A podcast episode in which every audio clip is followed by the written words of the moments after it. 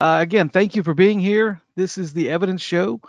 Uh, we're going to talk today about evidence things. Surprisingly enough, that's what we do every time that we hop on and discuss evidence related topics. So, hopefully, you work in the field of evidence management or you are an evidence custodian. Otherwise, this might not be of much interest to you. Uh, if you're watching live, thanks for being here. Uh, we've got people literally all over the country kind of tuning in. Uh, so hopefully we will make good use of your time. I'd like to point you to, hopefully you can see my screen. Uh, point you to, if you haven't taken advantage of it, one of the things that we started during the pandemic was a Facebook evidence management community forum. And the goal of this thing was just to give evidence managers a place to discuss things, find solutions. If you're on Facebook, it is a private group. Uh, we would welcome you to join. We got about 500, I think maybe 516 evidence custodians across the country.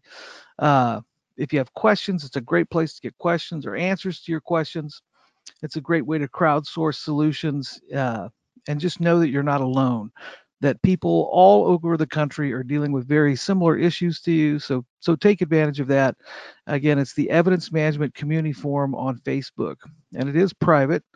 And we do try to vet the the people that join. Uh, that's more difficult because some people just have Facebook profile. Like I had a second Facebook profile that I added just for work stuff because I don't check the other one either. So please take advantage of that. If you'd like more information about what we do, check us out on evidencemanagement.com. And let's get straight to it. Today we're going to do this is a first of a two part, and it's actually episode four, but who's counting? This is going to be a two part show. Uh, the first part, we're going to talk about the keys to the castle, how to achieve true access control in your evidence room. And we're literally going to be talking about keys. Well, keys and locks and card readers, specifically about physical security. And we're going to really focus the next two episodes or the next two shows on keys and key control and card access control because I think it's a topic that's worth getting into. I've I've been interested and kind of uh, fanatical about hardware, locking hardware for the past 15 years. I realize that not many people are, but for an evidence custodian, the locks that you use are incredibly important. The door hardware that you use, the way that you control access into your facility is incredibly important. And one of the first steps to that is considering and taking a look at the doors. Uh, so, what are we talking about? We're going to talk about key control and access control. I'm going to give you 10 things to think about today related to key control and access control. And next week we're going to have a guest come on, or actually not next week, uh, the next episode. I believe that's on the 24th, but now I'm talking out of my head. And you know, two weeks from today on a Thursday, uh, we're going to have a guest on to discuss key control again and show you some technology that is available out there that uh, I think could really make an impact on your operations. And of course, at the end, if you got questions, I will try to answer them if I have the answers. So we'll just jump into it. Why even talk about this? Why discuss access control? Uh, this is an evidence show. Why are we talking about doors and locks? That's kind of weird. And it is. But when you think about a secure chain of custody, that secure chain of custody is predicated on the security of your facility. If you have poor security conditions or substandard security conditions, uh, you can't really achieve the secure part of the chain of custody. It is very important that we limit the number of people that have access to evidence. The best way to do that is by a locked door, a locked door that not everyone has the key to, is the other important component there. But another reason why we're going to talk about it today is because it doesn't matter if you're looking at our standards and our best practices at the Evidence Management Institute or another training platform out there. Everyone speaks specifically to access control and key control and has very specific requirements and recommendations uh, for key control. And the reason for that is it's important. Uh, it is the first step in securing that chain of custody. So today we're going to discuss 10 things uh, that you need to know about evidence management. The first, I'm going to talk about internal access audits. This is something that you can do as an evidence custodian. It's really important to understand one principle as we begin. In order to know who has access to your facility, uh, or before you can limit access to your facility, you've got to know who has that access. And that's trickier than you might think. If you're a really small agency and you change locks frequently, that might be achievable and something that you just know off the top of your head. But for most agencies that have people filter in and filter out, we've got kind of loose controls on keys. Uh, key control and access control can be a nightmare. We recommend that you do two types of audits at least once a year. Uh, it's similar to the, the audit that we would recommend that you do for evidence. It's actually part of that audit process. But we suggest that you do a key control audit and an access control audit every year, at least once a year. Now, what does that mean? A key control audit is pretty simple. So is an access control audit.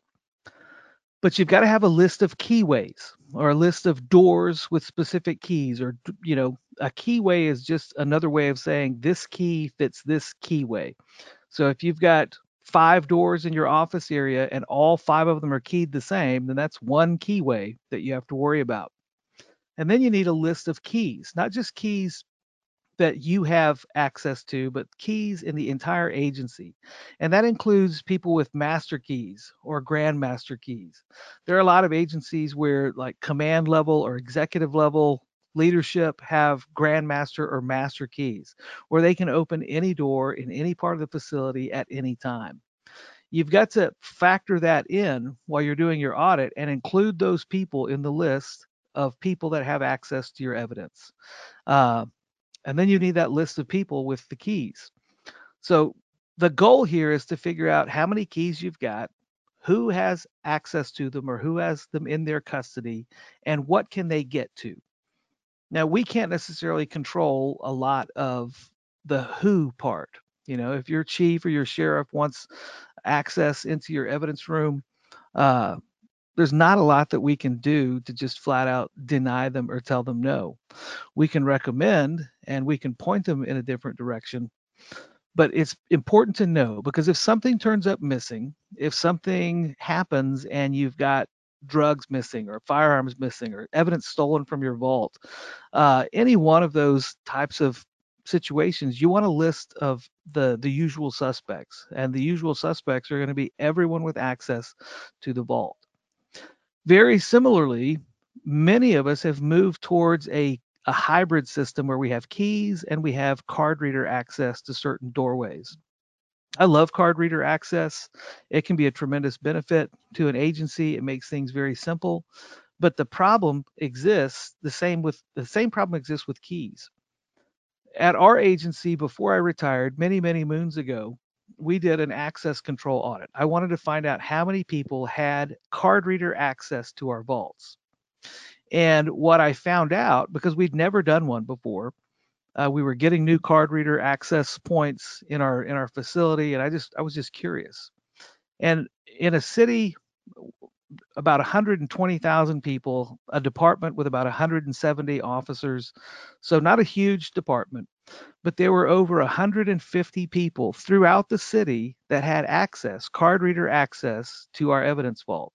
Now, that is a huge number.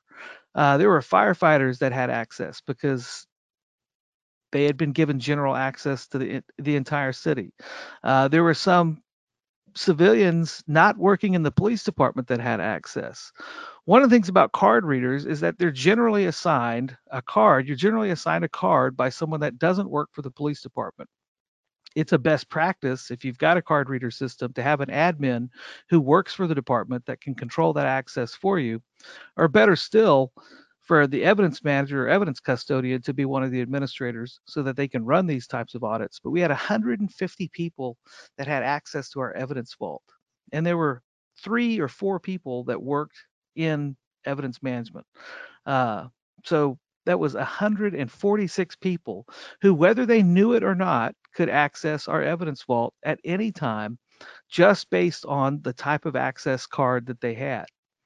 One of the things that people probably don't know about access cards, and this happens most of the time because people are trying to be nice, uh, there is a little box on most card reader access programs that is it's executive access. If you check that little box, then you grant that person full and complete unfettered access to every door in the system with one little check of the box. And people do this to be nice so that people can get into doors that they need to get into. But that really takes a lot of the control away from the evidence vault because not only does it give them access to the second floor of City Hall, it gives them access to your drug vaults if you're protected by card reader access in those areas. So that's why we recommend doing an audit at least once a year to find out who has given or who has been given access to your vault and then you can have control over your keys. So that's that's one thing to think about when it comes to the keys to the castle. The second thing to talk about that is a fun and hot topic is after hours access. And and really, I mean really, do we need to provide after hours access to our vaults? I would say if your if your evidence vault stores evidence, uh, then probably not. We recommend what we teach is is to have evidence custodians on callback status. That's not possible everywhere in every case. Uh, but you really shouldn't have too compelling a business case for requiring someone to go into your evidence vault after hours. It's much better to provide a bulk storage or bulk temporary storage area or to call back staff to get into the evidence vault after hours if it's absolutely necessary. But I can't think of too many reasons why we would give people access to that vault. Even if you've got a huge, a massive drug seizure, uh, call someone in uh, as a best practice. There's no reason to to expose the rest of your evidence to that intrusion after hours. Now, we don't always have control of that. I will say this: if you have to give people access, the worst possible way to do that is that secret key that the lieutenant or the captain has on a key ring in a secret place in their office.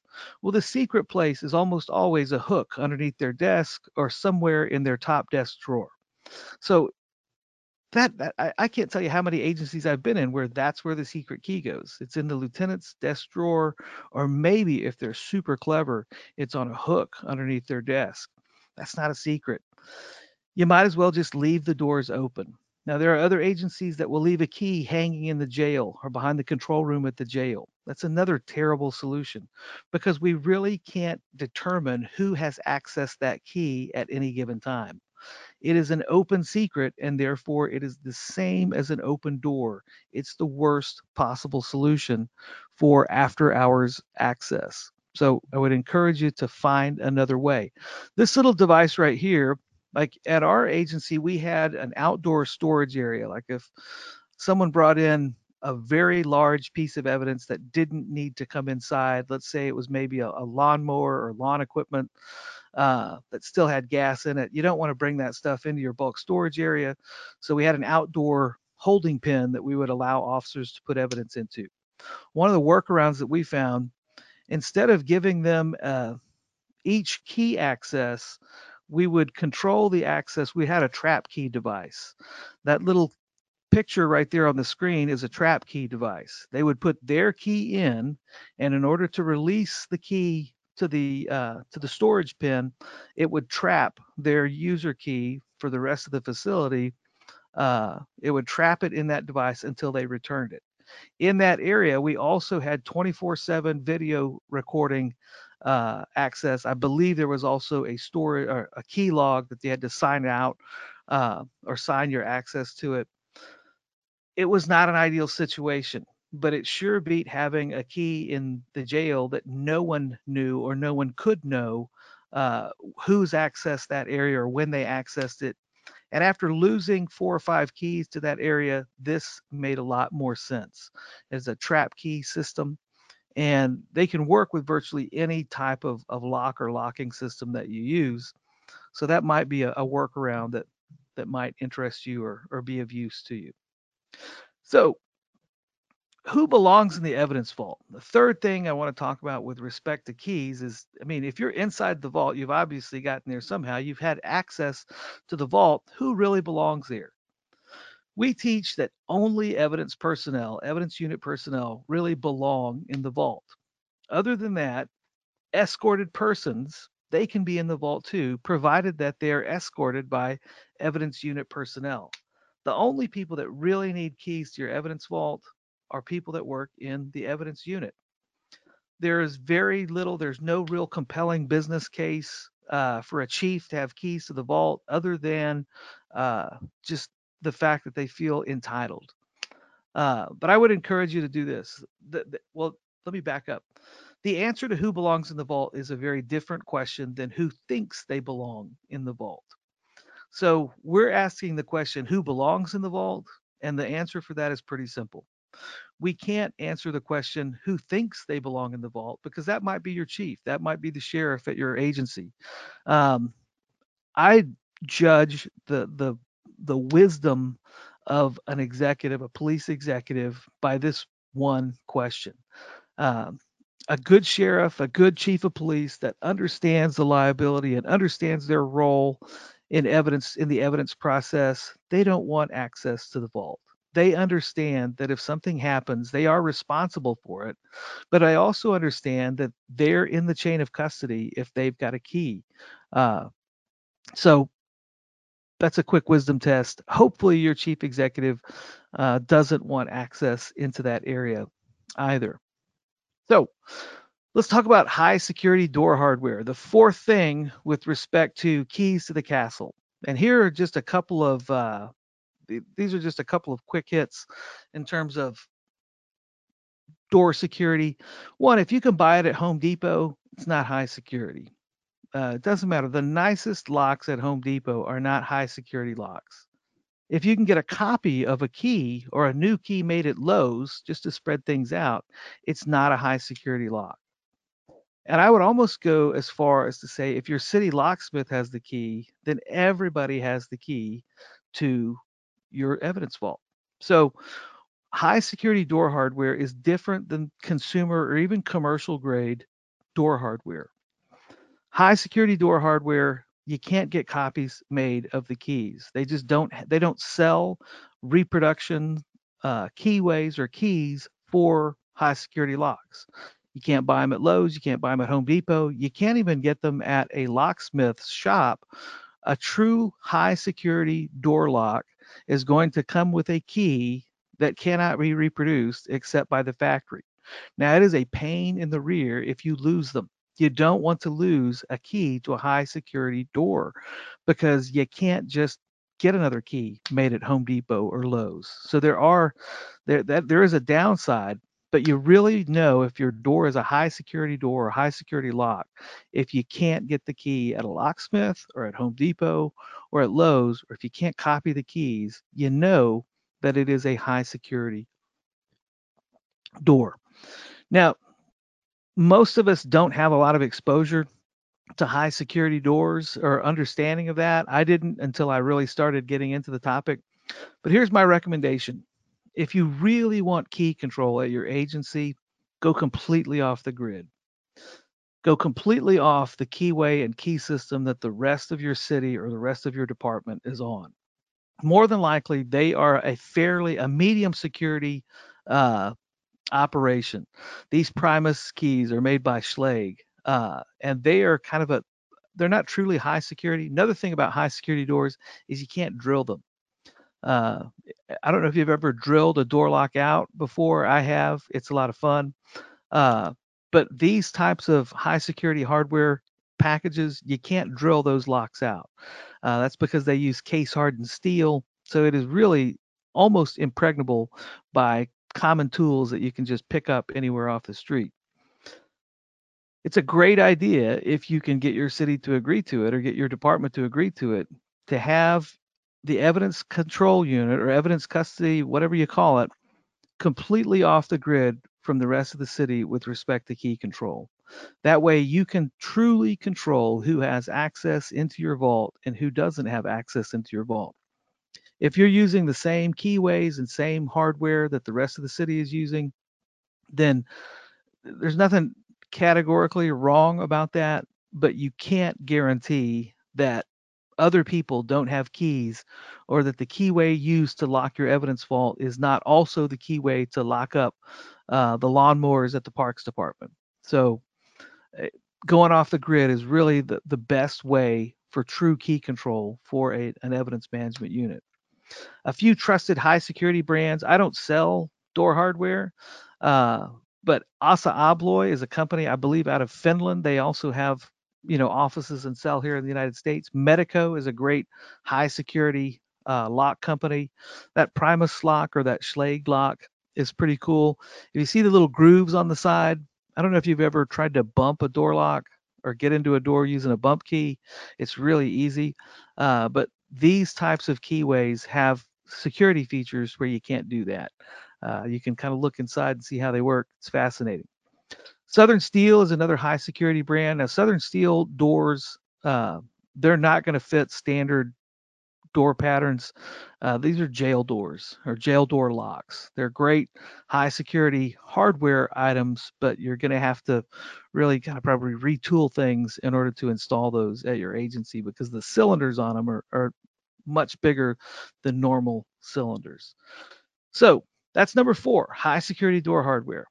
Number five would be high security padlocks. I hate going to an agency and seeing master locks on temporary lockers or on, you know, temporary bulk storage pins, anything. If it's a master lock, just leave bolt cutters on the table. Don't don't even bother locking it up.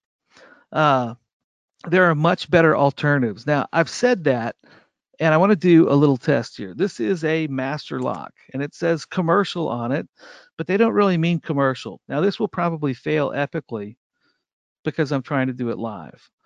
But one of the reasons why I don't recommend people use master locks is because they're incredibly easy to pick. Now, I said that, but doing it live, yeah, there we go. It's going to work.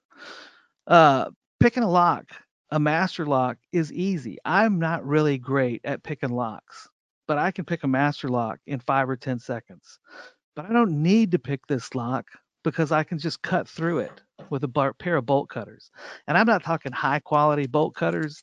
I'm talking about Harbor Freight $5 jobs. If you really want into a master lock, it'll cost you $5 at Harbor Freight or maybe a few dollars more for a lock pick.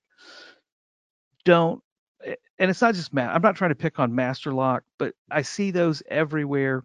A high security padlock has more features. It's a better, a, a more well-made product than a Master Lock. Uh, if I can show you kind of up close here, and I'm not a great cameraman, but this is an Assa Abloy high security padlock you can't feel it because you're watching over the internet but this thing is is solid it is solid case hardened steel and it has got a lock or a, a key that can't be picked it's a wafer lock it's a very simple machine but you can't cut through this hasp and you can't drill out that core it is an incredibly sophisticated piece of hardware and it's not too much more expensive than a master lock. There are better alternatives out there. I would highly recommend that you use high security padlocks instead of master locks or commercially available padlocks. Uh, doesn't matter if they're shiny. Uh, this is a, a shiny kryptonite lock, and it probably costs, you know, more than a master lock, but it's no better than a master lock. I uh, can't pick it right now because I left my circular pick in another room, but shiny doesn't mean good. A quality high security padlock is incredibly important for evidence management. So, number six, the sixth thing to talk about today to keep you on the edge of your seat. When should you rekey?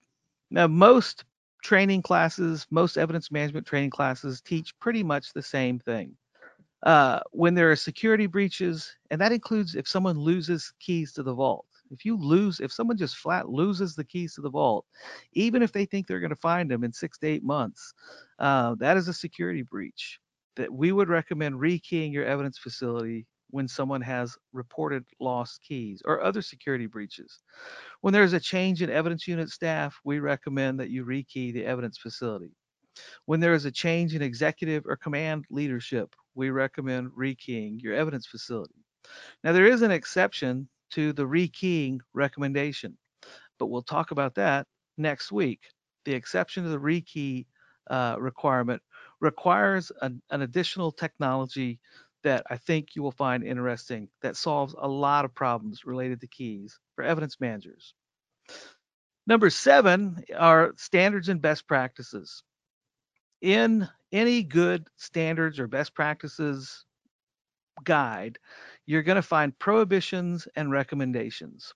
Ours is no different. In chapter three of our standards and best practice guide, under facility security and safety, you can find lots of guidance specifically about keys and hardware and what types of things to use and audit practices and procedures. Uh, you can find that in our standards and best practices. We'll talk specifically about locks, locking systems, and keyless access, uh, how to achieve key control and access control, when you should make lock changes or deactivate cards. A lot of us will will change the locks, but we forget to deactivate people's card reader access. And that creates problems years down the road where you have a, an employee that might have been terminated, but seven years later, when you're doing an access audit, you found that this employee still had access to the building through their key card. It's just something that you want to square up and square away early on. Uh, we'll also discuss in that standards and best practice guide a lot of uh, common security vulnerabilities that you'll find related to doors and keys and card reader access. So it's worth a read. That's number seven. Number eight is to look at the different links in the chain. Now, I probably use this metaphor too much for everything because we deal with chain of custody. But having a great door lock on a door is just one piece of a much bigger security picture. Uh, there's a picture of the, that green door right there was from a from a project that we're working on a, a while ago, and the door hinges. This was the security door to a vault. They were on the outside of the door. So in order to access the evidence room from the outside, from the building exterior, all you had to do was pop the pins and just let the door fall. Now nobody did that, fortunately, but that's one of the things that you got to think about with respect to high security door hardware is you can have a thousand dollar lock. I don't I don't think there are any thousand dollar locks on a two thousand dollar door, but if the hinges are on the outside, that's a worthless investment uh, unless you make mitigations or changes to that. So door frames are important. We recommend you know steel frames on evidence vault doors. Wood frames can be pretty much kicked in by anybody Another thing to think about, a lot we use a lot of technology. This is neither a door lock nor is it a card reader access. This is a, a combination door lock. Uh, you don't want to put those without other controls, without an additional card read or an additional key to access any vault. Um, this particular door you could access inside that room just by punching in a code. And if once that code is known, then anybody in the agency can access that door. You want to avoid things like that unless there is a, an additional key that's used or additional card read that is used in order to access that room. But you would be amazed how many of those you'll find. Number nine is just one myth about high security. Um, I've actually heard this before as to why we didn't want to, why an agency didn't want to invest in high security door hardware, uh, just wanted to leave things the way they were. If it's too secure, if it's too hard to get into, and the captain doesn't have a way to get in, then I will die inside the vault. Now, that is a myth. That is a myth for two reasons. One, because the fact is, if you're depending on your captain to survive when you collapse inside the vault, you're probably already dead because they're not going to know.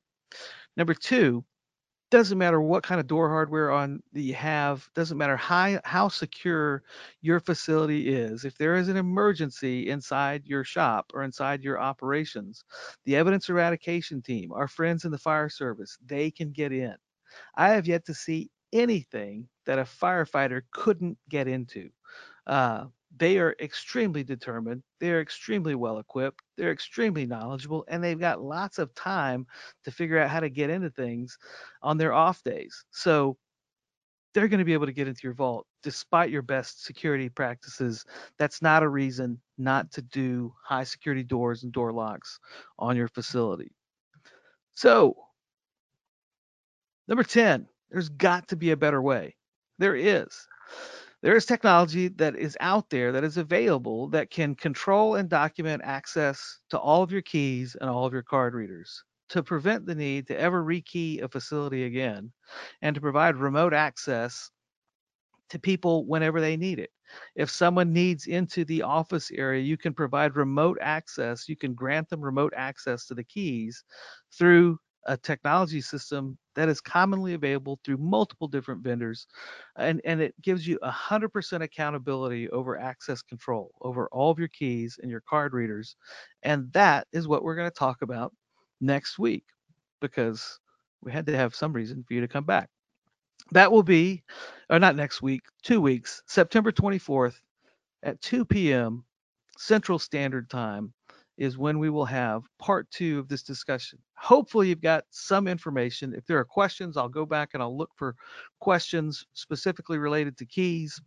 Uh, but another thing I would kind of throw out there as people are logging off if uh, if you've got show topics or something that you would like to see discussed or questions that you have, please email me at sean at evidencemanagement.com or s henderson at evidencemanagement.com. There are four or five email addresses, ways to reach me. Uh, would love to answer those questions on the show. And I'm also looking for people that have success stories. There are so many stories out there about things gone wrong. Uh, I don't spend any time worrying about headlines uh, related to problems in evidence management because they're they're out there. Uh, that's not really interesting to me. What I like to do is find solutions and to help people find alternative solutions or different ways of doing things or better ways of doing things. That's what I would rather invest my time in. So if you've got one of those stories, we would love to tell it here on this show. And if you're featured on the show, there are just massive prizes awaiting you. I, I, I promise you. Uh, so please do that. I will check real quick and see if there are questions. I didn't see many pop up. But if you have questions about keys or card reader access, now is a good time to ask them. You're welcome, Miss Allen and hopefully you got something out of it. I don't think there are any questions. I think that's because I explained things so completely. But hopefully, please tune in next time, September 24th. We'll do the next part of this, and we will have uh, we'll discuss technology that exists out there that can make your life so much easier. Uh, this is something that I've I've invested in in the past, uh, but things have gotten a lot better in the last 10 years, and there are amazing tools out there that can that can do your job and keep your evidence secure. Uh, have a great week. Thank you for tuning in. I'm going to uh, turn off the little clicker here. If you do have questions that we didn't get to online, please email me directly. Would love to talk to you. Uh, stay safe. Have a great week. Thank you.